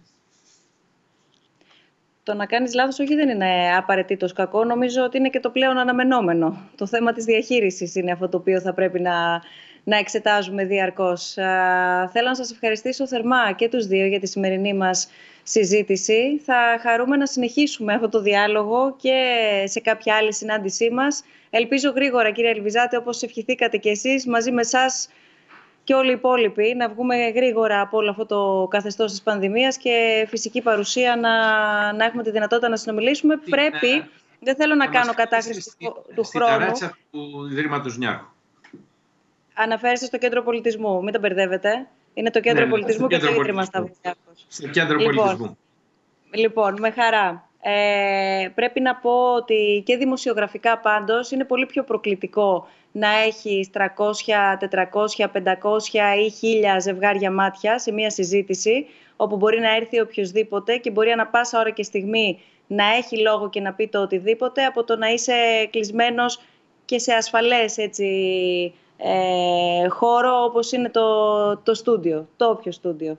Λοιπόν, οπότε και για μένα προσωπικά και δημοσιογραφικά, μιας και κλείνουμε και τα τρία χρόνια, είναι η μεγαλύτερη πρόκληση δημοσιογραφικά οι διάλογοι. Γιατί πραγματικά έρχεται όποιος θέλει και μπορεί να πει ό,τι θέλει. Για να κλείσω με αυτό που αναφέρατε στην αρχή σας, κύριε Χριστόπουλη. Σας ευχαριστώ θερμά και τους δύο για τη σημερινή μας συζήτηση και εύχομαι πολύ σύντομα να μας δοθεί η ευκαιρία να, να συνεχίσουμε το διάλογό μας. Να είστε καλά. Εμείς ευχαριστούμε. Τι γεύση έχει η διαφωνία; Ο προβληματισμός έχει κάποιο σχήμα; Ο ήχος ενός επιχειρήματος είναι ψηλός ή μπάσος. Οι απόψεις έχουν κάποια υφή. Τι άρωμα βγάζει μια ιδέα; Χωρίς το διάλογο δεν θα μπορούσαμε να καταλάβουμε πολλά για αυτόν τον κόσμο, ούτε να τον εξελίξουμε. Διάλογοι του Ιδρύματος Σταύρος Νιάρχος. Συμπληρώνουμε τρία χρόνια γεμάτα συζητήσεις, απόψεις, πεπιθήσεις και νέα δεδομένα. Μαζί αναμειγνύουμε ιδέες και συναισθήματα με στόχο τη δημιουργία ενός νέου τρόπου σκέψης. Σε περιμένουμε να μπει στο διάλογο. Δίκαια, είστε ευχαριστημένοι.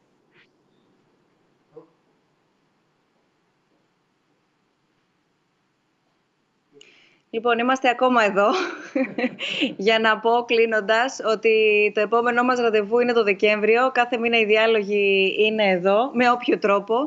Και συγκεκριμένα θα ξανασυναντηθούμε στις 16 Δεκεμβρίου. Θέμα μας θα είναι η ψυχική υγεία εν μέσω πανδημίας και όχι μόνο. Γιατί το ζητούμενο είναι και το πώς μας βρήκε η πανδημία και τι γίνεται κατά τη διάρκεια αυτής. Κυρίως όμως πώς θα βγούμε ψυχικά και ψυχολογικά και όχι μόνο εμείς, αλλά και όλοι οι Μας υποσχεθήκατε ένα νούμερο.